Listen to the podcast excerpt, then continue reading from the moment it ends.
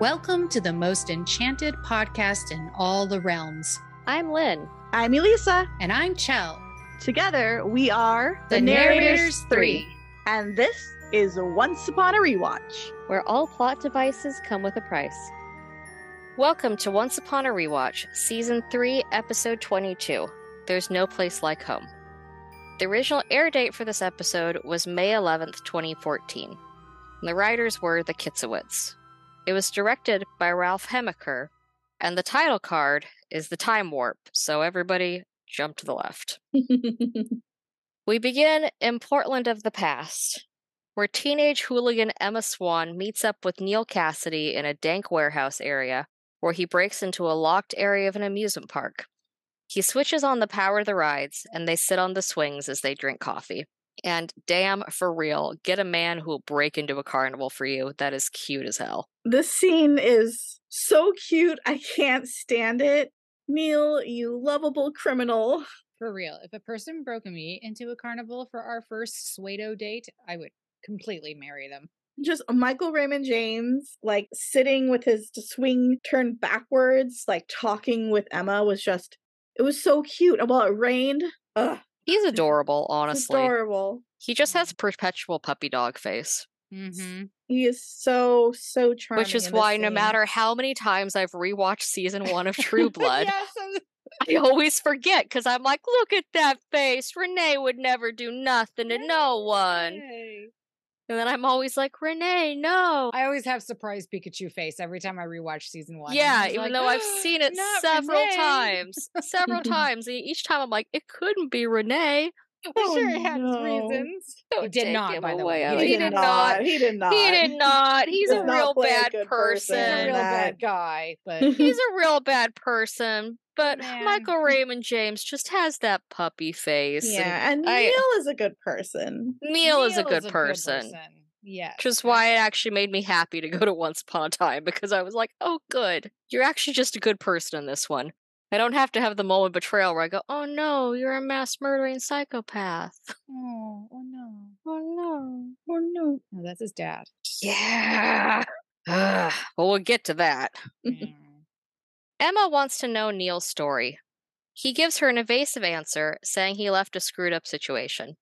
Emma guesses that he had a crappy home life, but Neal is forthcoming enough to reveal that his home life was not always bad. In fact, it had once been great. Emma suggests he returns home to fix it, but Neal rebuffs this, saying he cannot return because of his father. His father was not a bad guy initially, but he changed.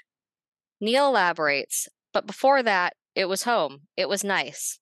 That's how you know you've really got a home. When you leave it, there's that feeling that you can't shake. You just miss it. This scene is just everything. I loved it so much, and I have so many feelings about Emma and Neal, and this is just a wonderful moment. We were robbed. Mhm. They were really lovely. hmm We cut to the Enchanted Forest of the past as Emma is unceremoniously chucked into a dirty dungeon cell and locked up.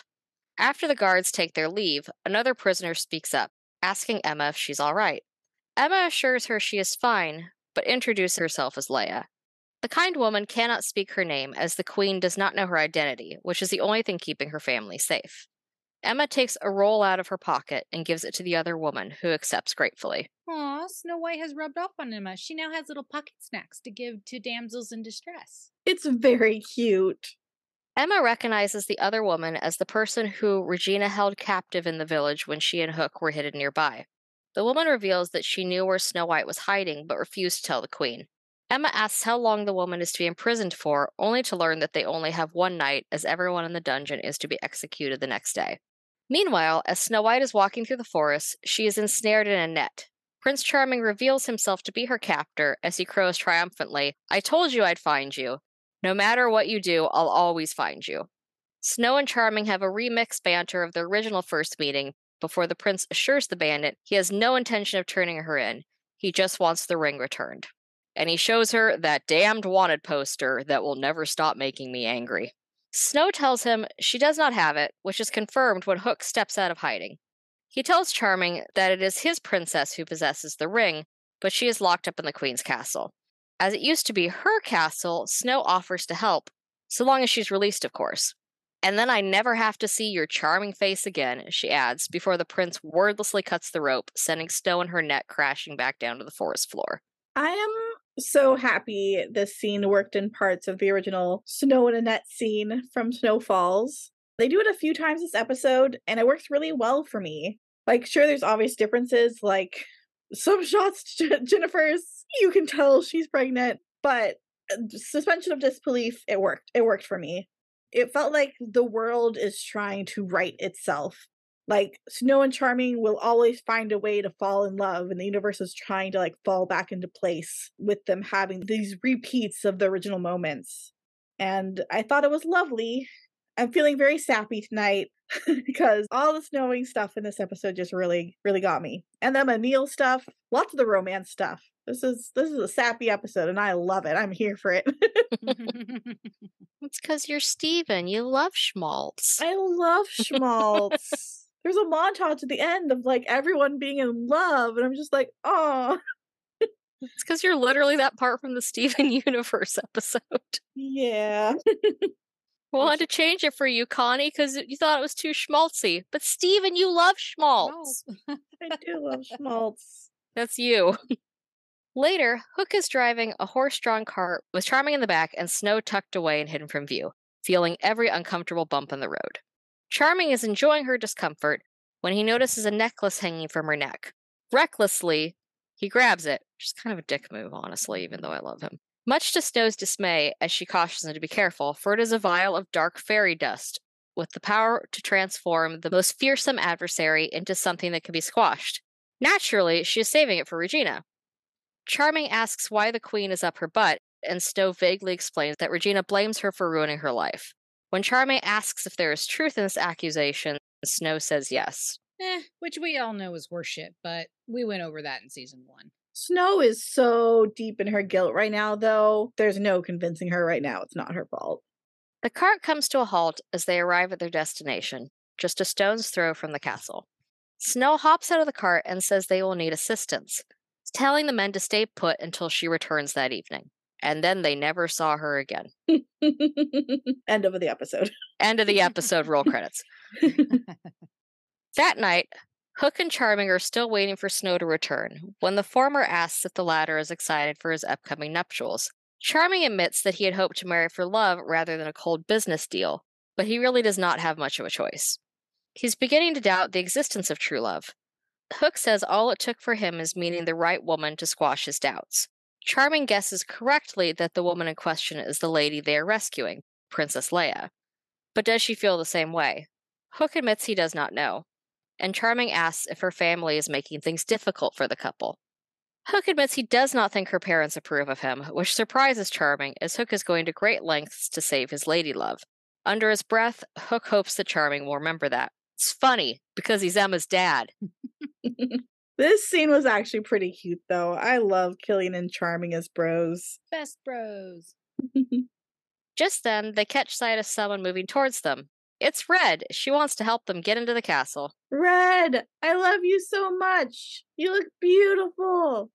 We return to Emma in the dungeon as she looks forlornly at the ring she stole, explaining to her companion that it is her parents' wedding ring and she needs to return it to them. The woman remarks that being separated from family is terrible, and the pain she feels from being separated from hers only worsens over time because she knows she will never see them again. Emma tells her that if her mother were there, she would tell them to have hope. But the woman remains pragmatic, as she is certain her family believes she's already dead and soon it will be the truth. I really enjoyed this little exchange. And without saying who the other woman is, because of spoilers for like a half hour later in this podcast, but I want to save the reveal for for those of you who, who are listening who haven't actually watched the show because we know we have listeners like that. Hi Ariana. Hi Ariana. Hi, Ariana. Um, but I really do like Emma's kind jail pal in the scene. And in this episode, I thought she was lovely and kind and and brave and she doesn't deserve what's to come for her this next season after this. Right, Ro? Row indeed. Yikes. Know. And I'm not going to tell you. It'll be a surprise. A terrible, terrible, a terrible, surprise. terrible surprise. You're not going to like it. None oh. of us like it. No. Oh. Emma spies a spoon with a wire wrapped around it and demands its twin from her friend's cell. She entwines the wire around both as she eyes the jail cell door. She repeats the line Neal said on their first date when he broke into the carnival It's all about the tumblers. Using her makeshift pick, Emma successfully unlocks the cell and exits. She moves over to the woman's cell, but the woman insists that Emma wastes no time in escaping.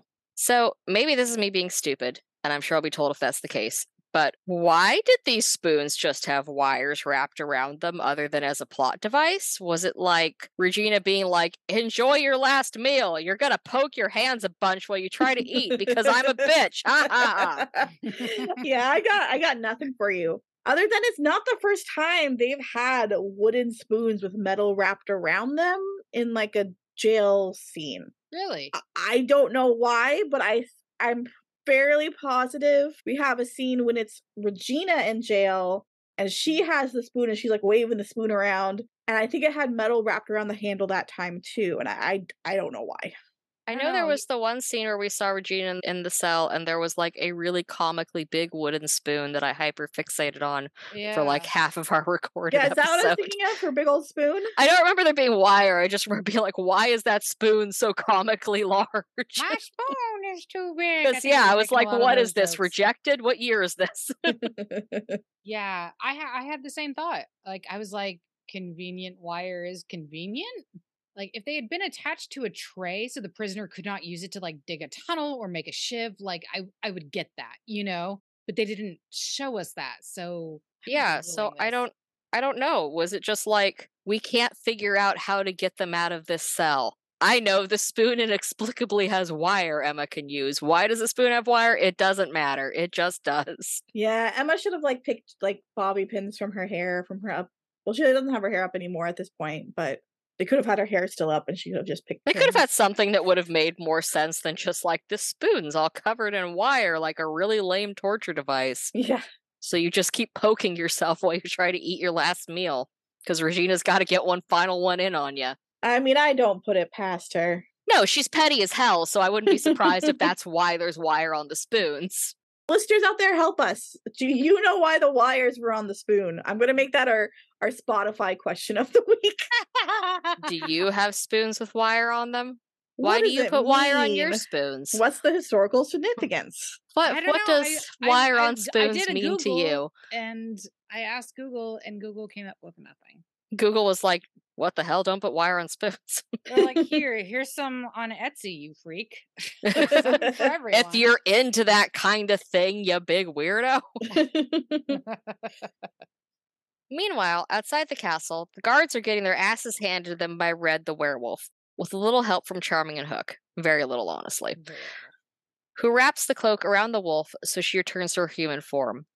But he doesn't so much wrap it around her as he just like drops it on her, like throwing a blanket over a bird's cage when you need them to go night night. And it's deeply funny to me. yeah, same. He's just like, okay, bedtime werewolf. uh, I love that this that is the start in this new timeline. That is the start of Charming and Red's relationship. yeah. the night night blankie. night night Blinky. They start to dash off again, and they are nearly bowled over by Emma and her newly sprung jailbird friend. Hook laments that Emma has denied him a dashing rescue, but Emma insists that no one saves her except herself. I really enjoyed the two adventuring parties meeting halfway into the rescue moment. I thought I thought it was cute. And heck yes, I love that Emma had already rescued herself and the damsel in distress. She didn't need to be rescued, but it still must have been a really nice moment for Emma that everyone came to rescue her, that Hook didn't leave her behind. She wasn't forgotten. Emma returns the ring to Charming, and Red guides them where Snow will be waiting. As the mystery woman rushes onward with a hasty thanks to Leia, Hook realizes that Emma freed her. Emma insists that she could not have gone on without her if she's meant to be executed. But Hook is quite done with Emma deciding to play Russian roulette with the past. Charming interrupts them, telling them to move it or lose it. We cut to Regina's room as she is admiring her newly acquired poison apple when Snow foolishly attempts to sneak up on her stepmother. Regina is sitting in front of a mirror, Snow. You are in its direct path. This is what vengeance does to you. It scrambles your brain. Revenge makes you reckless. Exactly.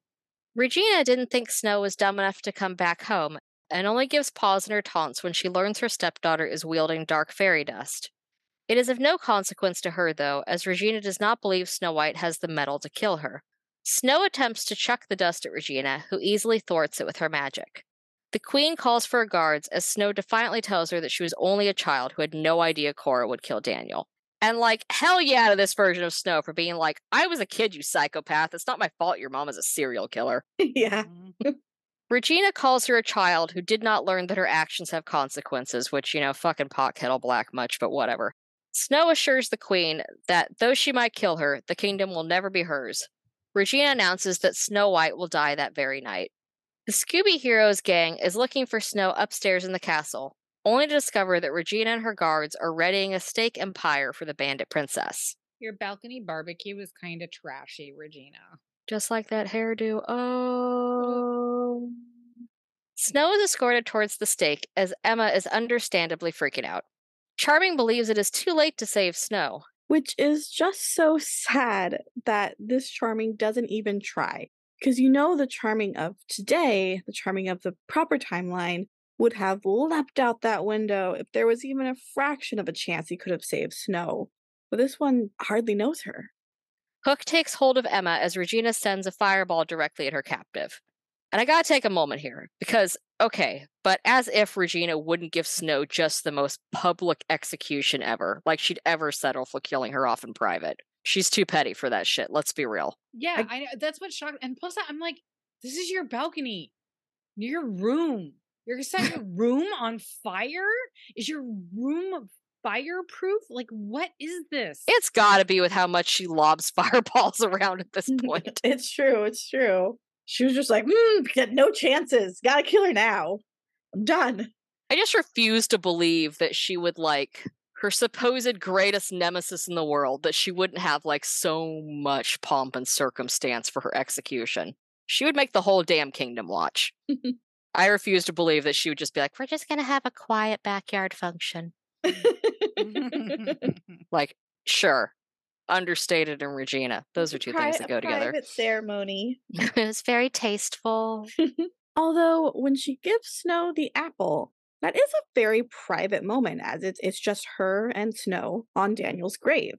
So the balcony barbecue isn't that out of character, since the apple moment, which was a big takedown moment for the queen later, was very private. In the forest, a tearful Emma is sitting by a lone fire with Hook. He advises her not to relive the horror she just witnessed, as he did when his brother died. He gently urges her to live in the here and now. His words spark a realization as Emma remarks that she is still alive and has not disappeared, meaning Snow White must have miraculously survived. As Emma and Hook begin to hatch a plan to find her, a bug begins swarming around Hook persistently. The insect lands on Emma, and just as Hook is about to smack it with a stick, God bless him, just oh, thank God he's pretty. Charming intercedes as he realizes the bug is Snow White. Charming used his one brain cell, and it was enough to save Snow White. Yay, Yay. Charming! I'm so proud of you. Which is good because Hook is just like, I'm a murder the shit out of this ladybug. Like, damn, dude, it's a ladybug. It's not like a mosquito or something. Chill out. The ladybug. Don't spush ladybugs.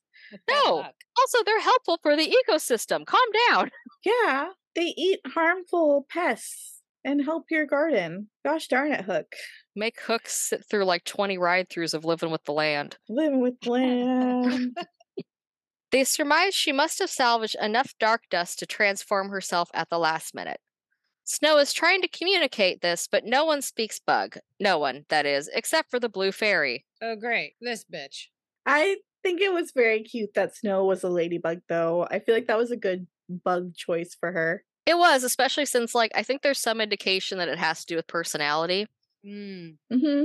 because you see a little bit later, you see trolls that have been turned into bugs and they're all cockroaches. Yeah. Mm. But Snow is a ladybug. So I think it's like an indicative of personality thing, what kind of insect you get to be, Mm-hmm. which is pretty fucking cute, honestly. But Yeah. anyway, the fucking blue fairy arrives. and clocks Emma for trying to elude her, but does not press the matter as she senses it would not be wise. Either that or her head's too far up her ass to care. I don't know. Right. The blue fairy does something useful for once and returns Snow White to her human form. Joyfully, Emma embraces the restored princess, who looks right through her as Emma is a literal stranger. Mommy, why is this strange lady crying?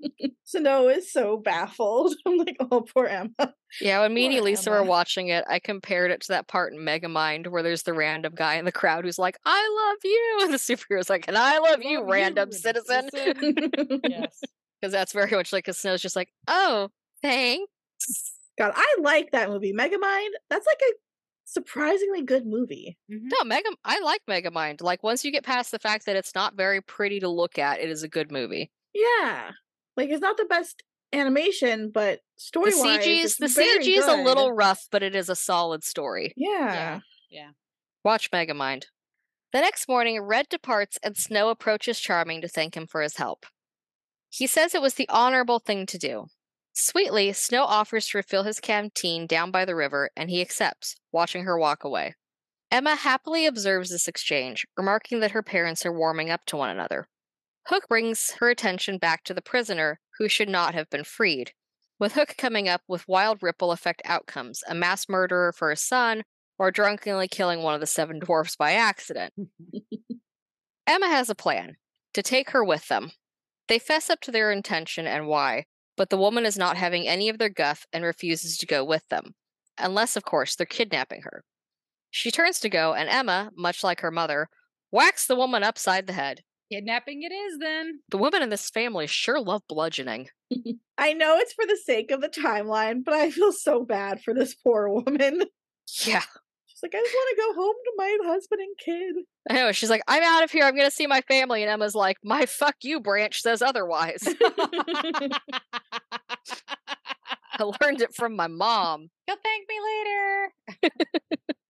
Charming believes the line Emma gives them about the woman just resting. Bless his sweet himbo heart. Oh, thank God he's pretty. He begins to inquire if anyone has seen Snow as she was headed for the spring, and oh no, she totally stole the ring again and took off.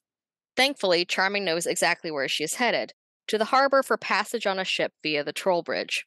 While this was the setting for another romantic moment between Snow and Charming, the dark fairy dust has already been used, and Snow White will need assistance to get away and save Charming. Hook and Emma dash to help, but Snow still has her moment of glory as she fools the dim witted trolls with a bluff. Instead, the Savior and her pirate get to watch as Snow and Charming have their romantic moment as it was meant to be, with Snow trying on the ring that will one day become hers. Oh, Emma, just over here like, I love my parents so ding dang much. Emma, teary eyed, watching the moment her parents fell in love was the sweetest. And I I got teary eyed too while watching it. I just I can't watch any of the Jennifers, Jennifer or Jennifer cry on the show without getting teary eyed myself. I just can't. It was great to see the actual moment when we, the audience, knew that Emma has this massive change of heart. Like, I Mhm. can't leave these beautiful motherfuckers. They're yeah. great. Yeah. As Snow and Charming part, Emma checks the storybook to find the stories were successfully restored in all their poorly drawn glory. Regina, of course, still has a boner for revenge and sends another red shirt after Snow White after giving him some really fucking mixed signals, I gotta say. Yeah, she does. She's like, She "Ooh, starts the ah." scene by just like petting his face and like doing the like finger under the chin tip up before she's just like, now get out of there before I murder you. And I'm like, you are sending this man some really mixed signals. this is also the scene where you see that the trolls have been turned into cockroaches Oh, yeah. because she goes, I step on them. And he's like, okay. Regina's like, I fixed the timeline. I didn't even know this was going on. I accidentally fixed this part of the timeline. Look at my boots. Look at my boots.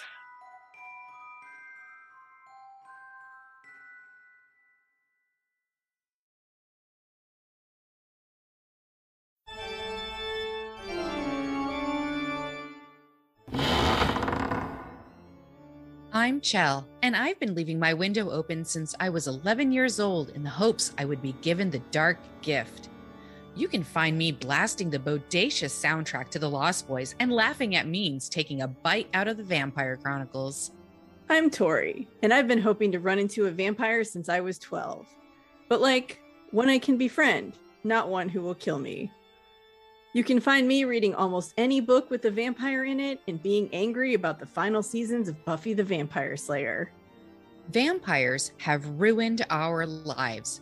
That's why we're making a podcast about it.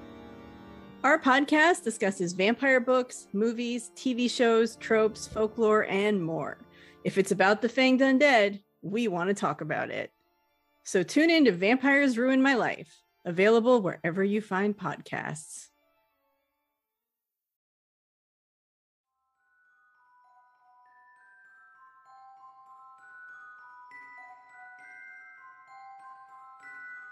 Victorious Emma and Hook return to the Dark Castle, where Rumpelstiltskin breaks the bad news.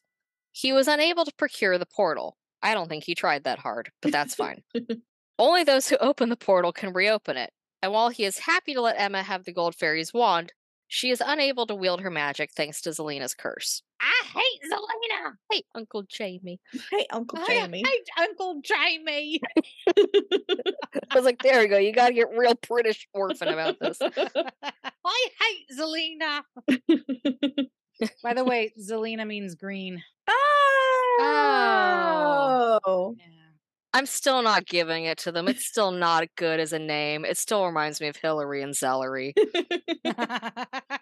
Like, I get they tried to be clever, but you know, sometimes you shoot for the moon and you just end up in a dumpster. what language does it mean green in? Greek. Yeah, I guess it does kind of sound Greek. Yeah.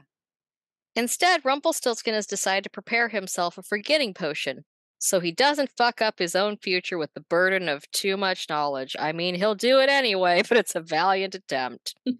he sends Hook and Emma to a vast, secure vault where he keeps all magic too powerful even for him.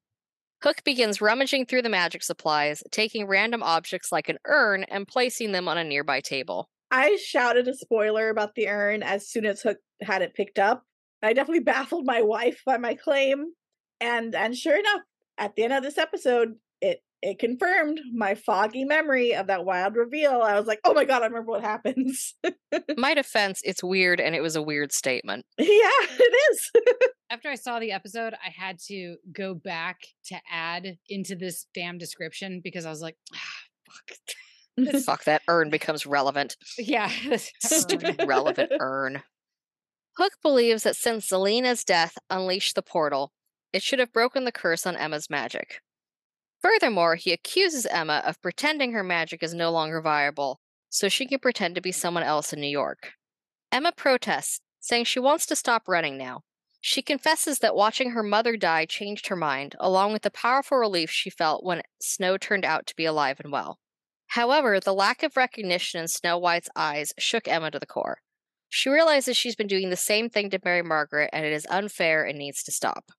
Henry was not just bringing her back to Storybrooke to be the savior, he was bringing her home. Emma says that Neal was right. You don't have a home until you just miss it, and she misses her parents something fierce. Holy shit, Emma, is that self awareness? This scene is so good. yeah, this scene was incredible.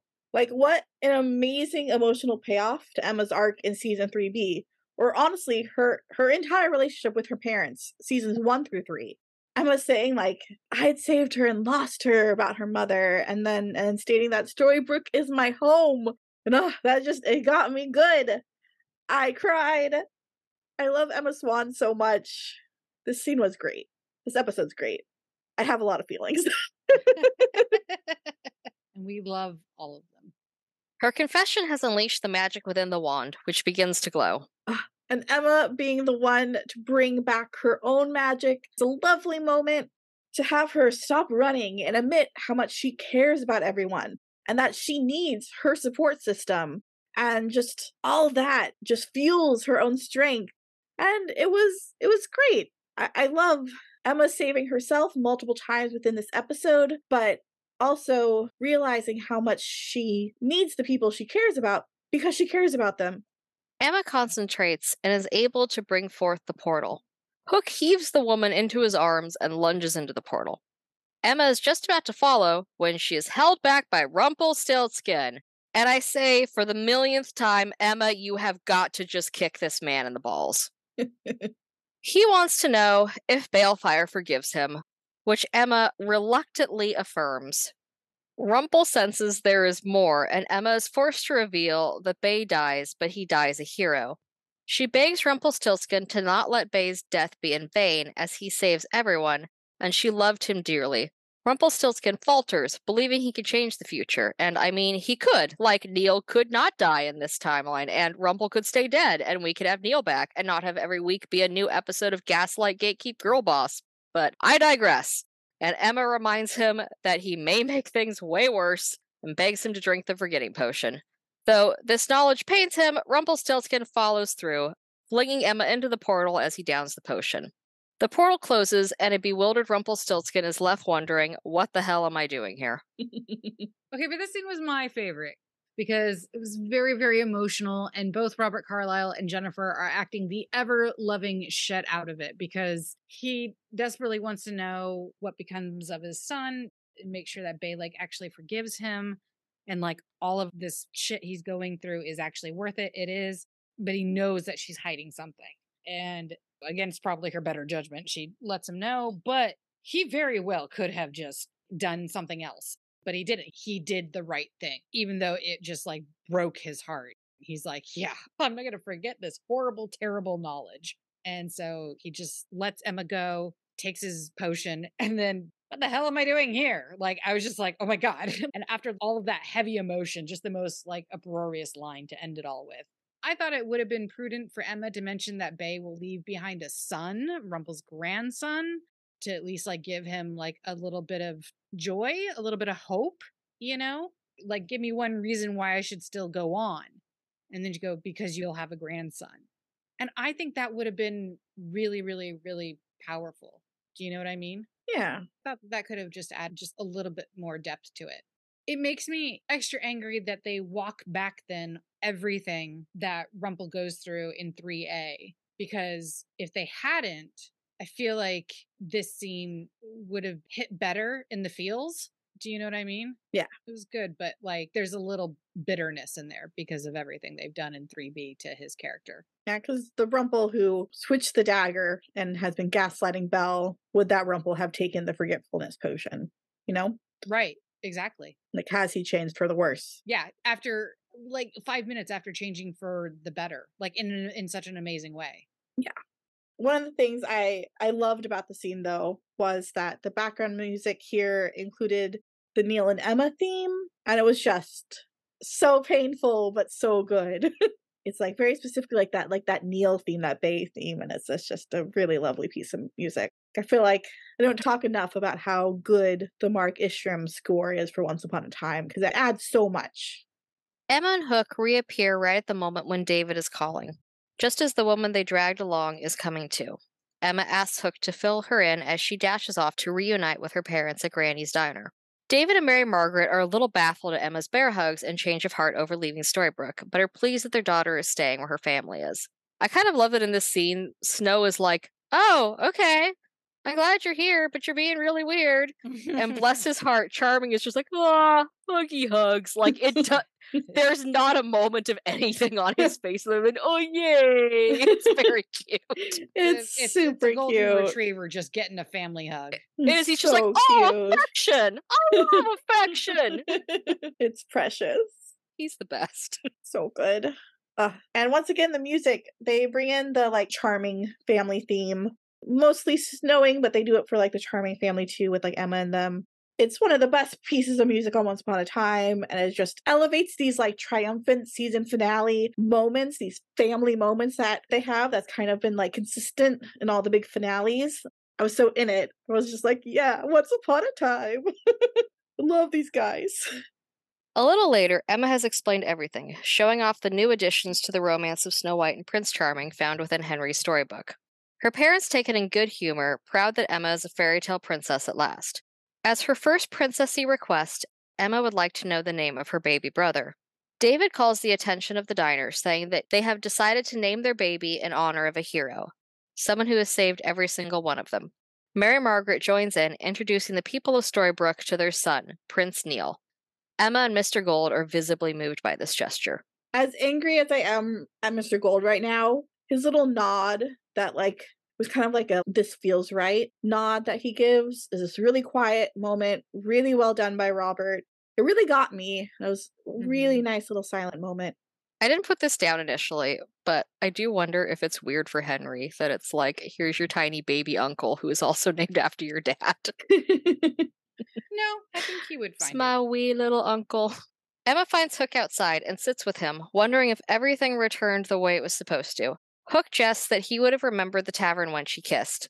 Emma thanks Killian for coming for her, marveling that he was able to outmaneuver a curse on the Jolly Roger, which he used to barter for a magic bean to open the portal between worlds.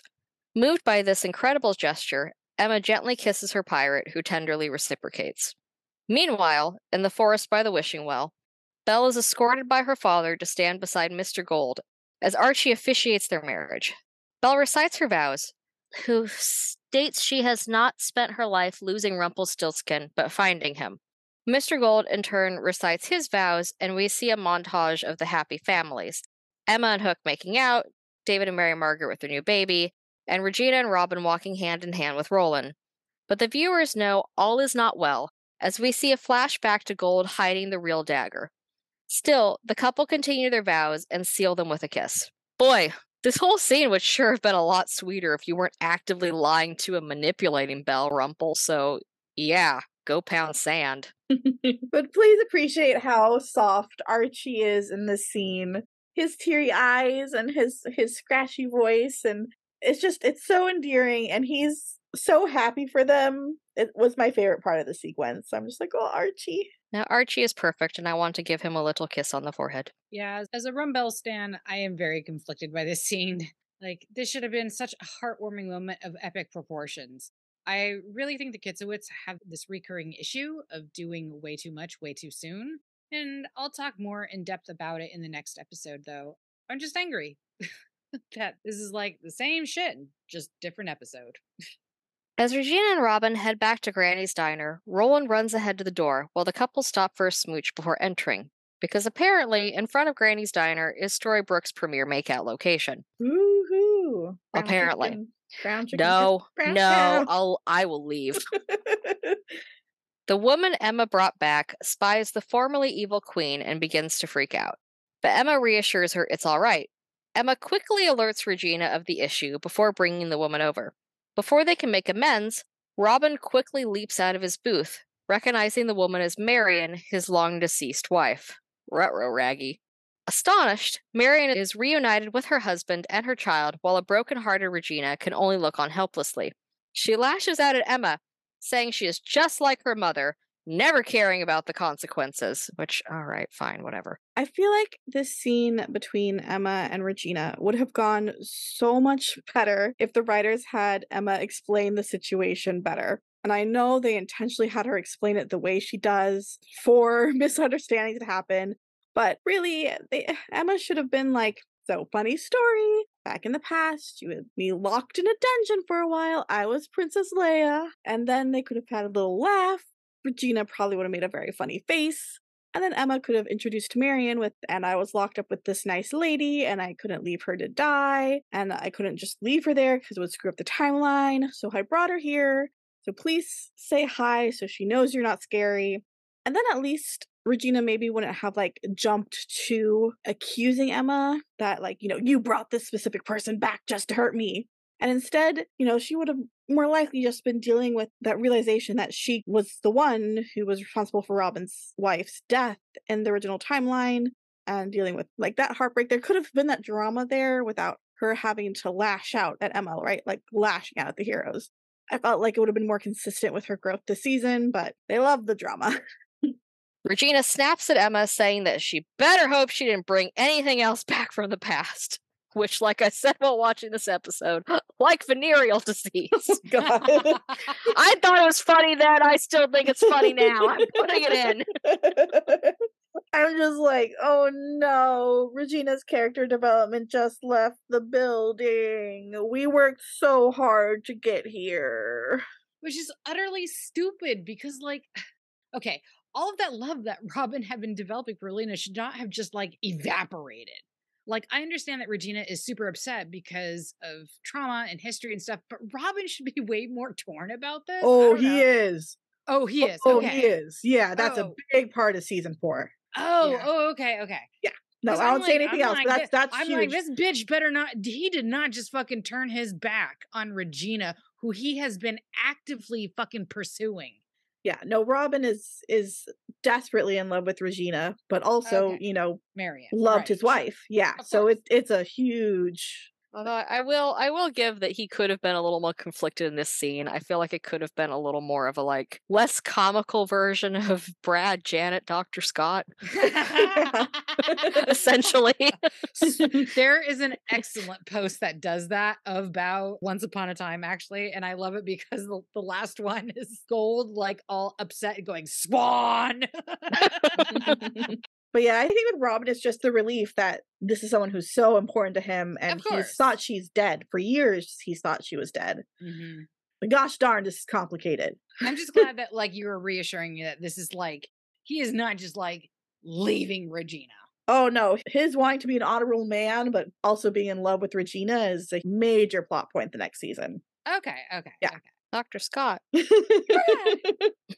Rocky. Rocky, Brad. Janet! Doctor Scott, Brad! Janet! Rocky.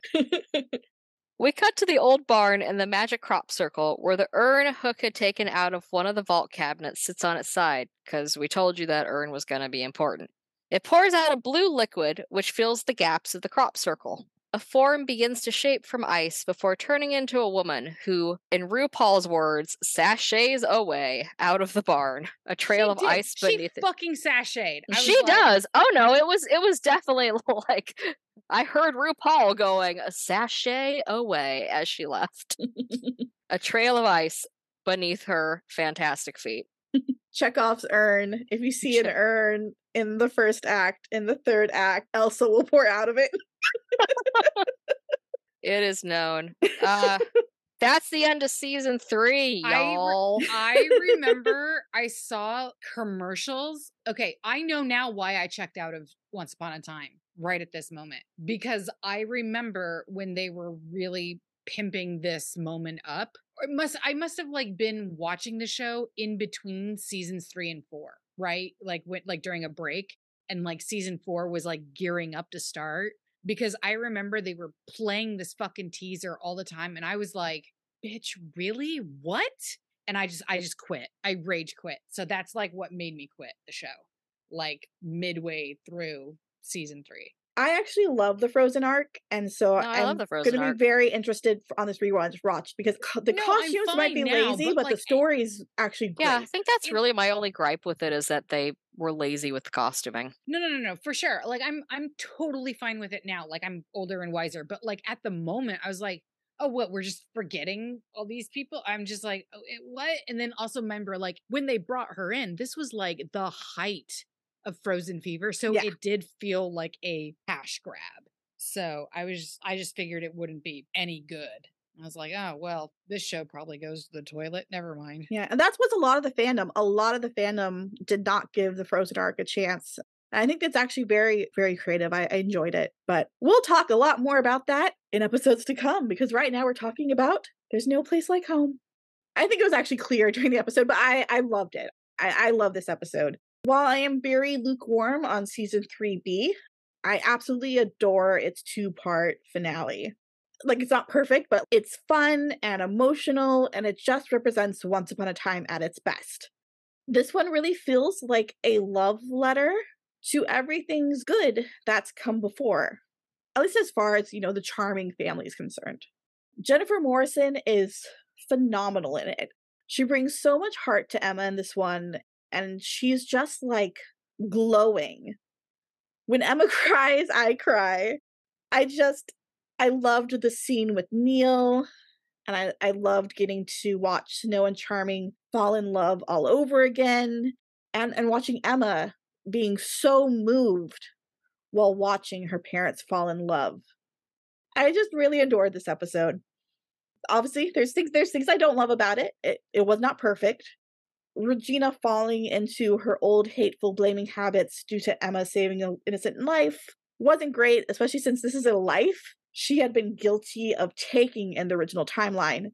And I don't even think Regina realizes this yet, but she was. And it's it's such a shame following how wonderful Regina's season three arc has been. Now, obviously, this it's a huge shock to her and a huge disappointment, but just her lashing out with Emma was just like, oh, what a backslide, such a backslide. And then the wedding of Golden Bell would have been really sweet if it wasn't under the cloud of Gold's lies and manipulations of Belle. And I feel really bad for the Rumbelle fans because this should have been a wonderful moment. Mhm. And they didn't give you that. And so Mhm. so my apologies to to Chell and the Rumbelle fans. That must have sucked because that was not cool. That was not cool. And there's lots of things about that moment that could have been really sweet, but it wasn't because of what just happened. Mhm. Even so, those scenes of their wedding were still edited together really lovely, spliced together with other moments of family and love around Storybrooke. And Archie was just, he was like verklempt and so adorable that I, I still enjoyed it despite Rumple being a poop because I think Archie's so invested in Mr. Gold becoming a better person. So, like, I know he'd be so disappointed to know what was actually going on. But in this moment, he's so proud of him and it's very sweet. So, overall, like part one of their time travel adventures, part two, I also had a blast. I thought this was a really solid ending to season three as a whole and just a lovely chapter in the Charming's family story. This episode honestly gets a mess of bonus points from me for the opening scene alone, just because it was so very, very sweet and made me so incredibly angry all over again that we lost Neal just so we could have continued seasons of Lizardface Rumple making himself everyone's damn problem. but it was a Charming's heavy episode, so I obviously liked it, even if at times it was pretty glaring when they were using older footage versus current footage. Because, as Elisa said, the current footage you can really tell Chen's pregnant, but that's okay. They don't have the biggest budget, so I can let that go. So, overall, I liked it. Plus, we got Ruby, and I love Ruby, so if she shows up, I'm usually happy. Yeah. this was a very strong ending to a very sloppy half season, except for, of course, all of the bullshit character backsliding they did to Rumple. As I said, though, I'll go into this more in depth next episode. What I'd like to focus on right here is the phenomenal performance of Jennifer Morrison. You know, I'd been pretty transparent that I wasn't a fan of hers in other shows I had seen her in, like How I Met Your Mother and House, but holy shit, does she keep upping her game here in this show? Like, she really carried this finale into the home stretch. Like, her journey in 3B kept the heart in 3B and it made it bearable despite like the other kind of bullshit that was going on. So props to her. Props to like the writing for her specifically was really amazing. So yeah, that's that's where my love goes. There was a lot of fun moments in this episode and so much emotion, and she carried most of it. So good for her. Yeah, Jennifer Morrison is incredible. Mhm. Okay, do we want to talk about costumes? Yeah. I love Emma's little plaid dress and glasses in the opening scene. I think she looks very cute. Also, Belle's wedding outfit is adorable, even if I'm very sad for that poor girl that they made her walk around the forest in stilettos. Mhm. Although I will forever have my axe to grind about the ever important charming wedding ring. Like, it's thoroughly modern. You wouldn't have found that style of ring anywhere before the year 2000, and certainly not in a high fantasy setting. And it grinds my gears each and every time there's a close up of it, which is a lot. so I'm angry frequently. the stone's pretty though. I like You just like it because it's green. I do like it because it's green. it's pretty. It's a modern cut stone It is. in a It's- floating setting It's, in a very rectangular modern. band. It's very modern. You Eduardo. Eduardo, we just want to talk. It wouldn't have existed before the year 2000. Why do I not have some like Lord of the Rings vines and like flower band type high fantasy elven looking bullshit instead of this thing that looks like I could have bought it at Claire's? That would have been beautiful. I've seen that ring at Claire's. He bought it at Claire's. or it was his father bought it at Claire's for his mom because it was his mom's ring. Eduardo Castro's father bought it for his mom. Oh, I thought you said like I, I thought you were implying Charming bought it at Claire's, not Eduardo. No! Oh. I was in I was in a universe. I was like, I was, I know, I was, like, like wait, what? It was his mother's ring? I Eduardo worry, I totally understood. I, Eduardo I, Castro's father went to Claire's for his mother's wedding ring. Maybe we don't know. All right, that's Lynn's yelly soapbox about costumes and Yeah. rings and how much that ring makes her angry, which is a hardship because boy, we sure see it a lot.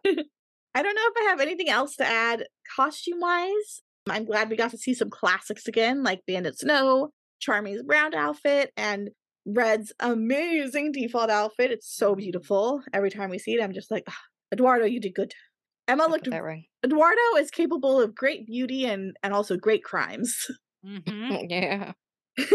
Emma looked very angelic in her last Enchanted Forest look as she watched her parents fall in love.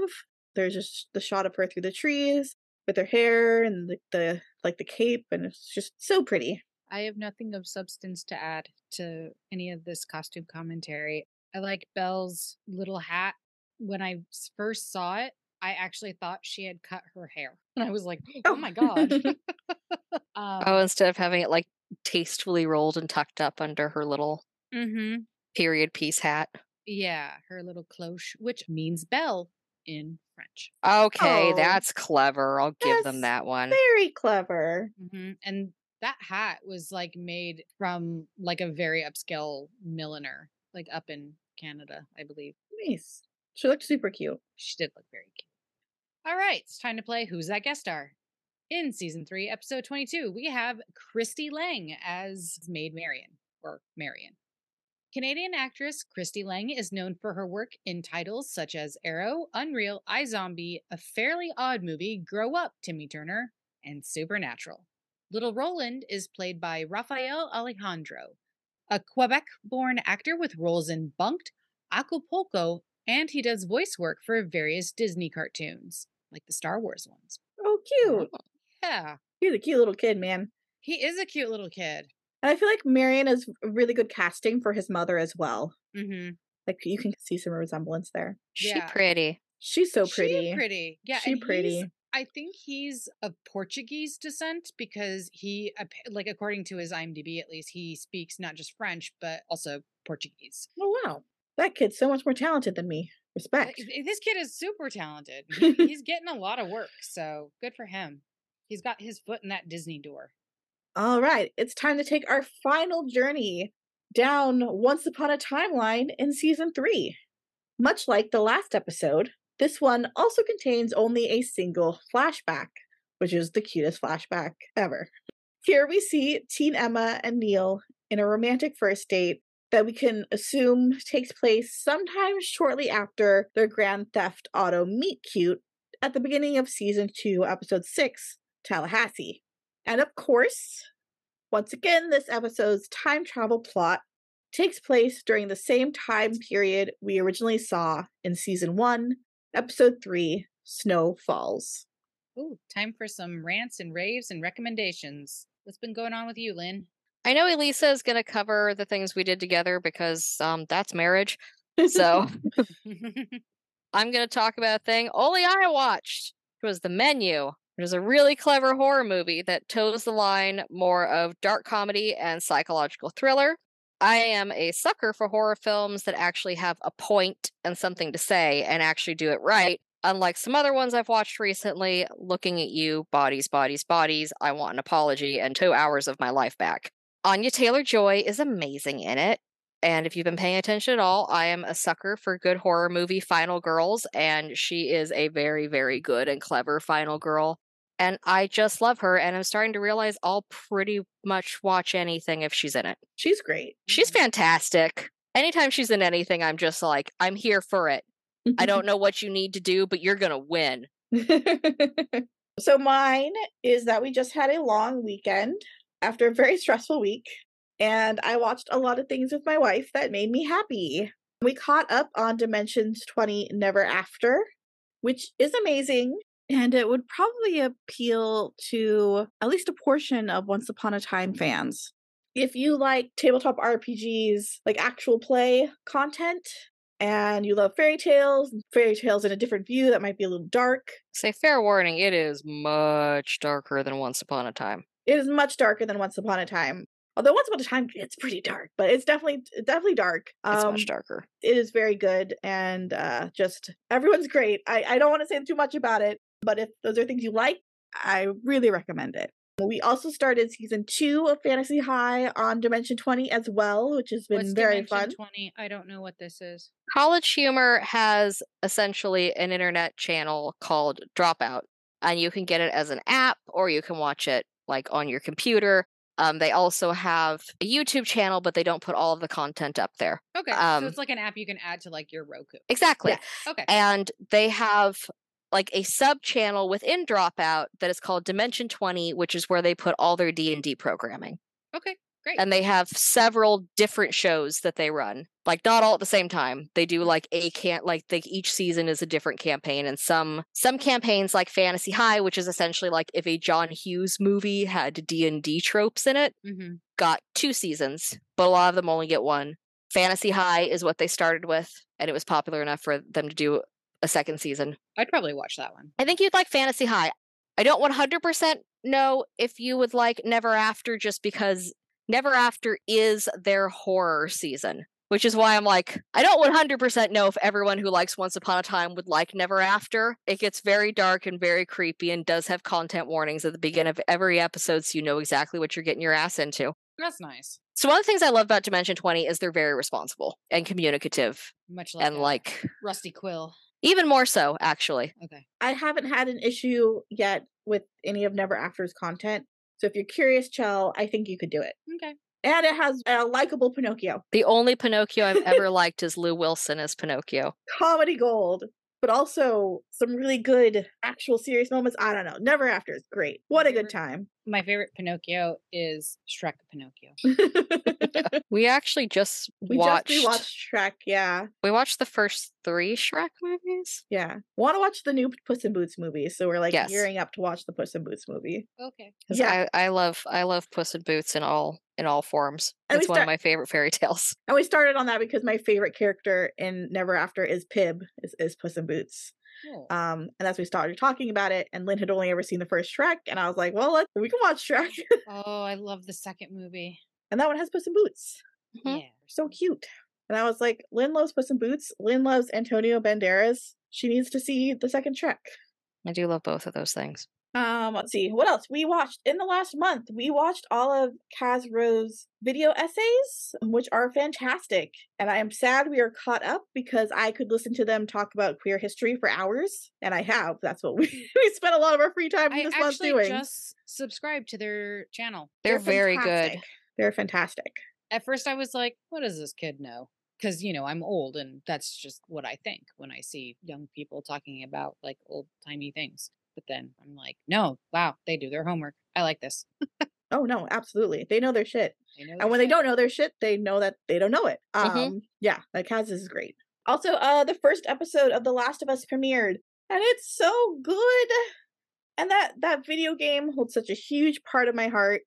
So I was I was nervous and excited for the show, and oh my gosh, they have done such a good job so far. And you can tell that everyone working on it has such a deep love for the source material. It was wonderful. We also, Lynn and me, this weekend watched Luck, which has our lovely Captain Jones. In Oh, it. Colin Colin O'Donoghue. He's a Yeah. leprechaun in it. He's a, he's a leprechaun, a very cute leprechaun in it. Yeah. Mm-hmm. Aw. He's like a secondary character. He's like not the lead, but when they're like supporting friends. Yeah, yeah. It's very cute. I definitely didn't cry like an idiot at the end of it and hope my wife didn't notice. She did. It was so sweet. I cried a little bit too. It was very sweet. That was a that was a sweet movie. it would it would be a huge spoiler to disclose why I cried though, so Okay. I won't say it in case anyone's planning on watching it. Yeah, recommend it. Our dear Captain Hook is in it uh, as a leprechaun. Uh, Simon Pegg is a black cat. Yeah, one of the Um, main characters is a black cat voiced by Simon Pegg. Watch it for that alone. And Oh, the Broadway Eurydice from Hadestown is the lead. Eva, I forgot her last name, but she's wonderful. Yeah, it was a really charming movie. I, Jane I Fonda's liked- a dragon. Jane Fonda's a dragon. the unicorn is the how does a daddy long leg make a life guy. Balula. Yeah, It is very cute. it was very cute. And also, we finally watched Everything Everywhere All at Once, and that was also incredible. I have to see that still. Oh, it's so good. So good. So yeah, we just we had it. We did nothing this weekend except for watch things and rest up because we've both been under the weather, and it was really nice. And I I tried to you know pin down the the part of myself that's like we're not being productive. Like no, we're Mhm. not being productive. It's fine. But yeah, sorry, that was a lot of list of recommendations, but we just we watched a lot of good content and I wanted to share. It was like three days of us just like lounging on the couch parked in front of the TV, though. So we had a lot of time to watch it. Yeah. Nice. What about you, Um, Jill? I went on a little vacation with my mom to Palm Springs. So last year I turned 40 and my mom turned 65. So we didn't really get to do anything last year. My mom just wasn't yet comfortable going out and stuff and going on vacations, basically. But we decided to do this, and this was going to be the thing that we do. So we ate quite well. Highly, highly recommend Elmer's Diner. They had a German pancake. Oh. yeah, they're very famous for their German pancakes. Oh, so good. But we drank some delicious tiki drinks and we finished it all off with an amazing morning and early afternoon at a day spa. So, like, we were soaking in tubs of natural mineral spring water, and I had a full body scrub and then scalp treatment. My mom got like a facial, and it was just like the cherry on top to a really lovely weekend. Also, there is a new puppy in my life, and her name is Cannoli. She is a German Shepherd mix and an absolute love. She's about mm, four to five months old. I adore her. I spent all day today with her, and I just really can't wait to puppy set her because I am completely in love. She sounds so cute. She is so cute. She's just such a happy puppy. She's just happy to, to like be alive. That kind of puppy energy. Like, oh my god, what's this? What's this? You know, it's very Jack Skellington discovering Christmas Town, minus the appropriation. Next time on Once Upon a Rewatch, it's our end of season three review. Join us for a wrap up episode discussing our favorite and least favorite episodes, what worked and what didn't, our predictions for the next season, and a very special guest, our friend Ariana, who has never seen a single episode of Once Upon a Time but never misses an episode of Once Upon a Rewatch. Thank you for tuning in to Once Upon a Rewatch. We are the Narrators 3. The moral of this episode is Home is the people you love, and Emma, you love your parents. Talk fairy tales with us on anchor.fm slash once upon a rewatch. Tweet us at Once Upon Rewatch. Participate in episodic polls on Instagram at Once Upon Rewatch. Follow us at Once Upon a Rewatch.tumblr.com. If you enjoy Once Upon a Rewatch, please leave us a review on Apple Podcasts or on your platform of choice. The artwork for our podcast was by Lychee Ruru. We want to say a very special thank you to the master of free music, Kevin MacLeod. Our intro music is Frost Waltz, and our outro music is Fairy Tale Waltz. This podcast uses material from episode specific pages on the Once Upon a Time wiki at Fandom and is licensed under the Creative Commons Attribution Share Alike license. And remember, all plot devices come with a price. Yay! Yay! We finished! We finished! We finished season three!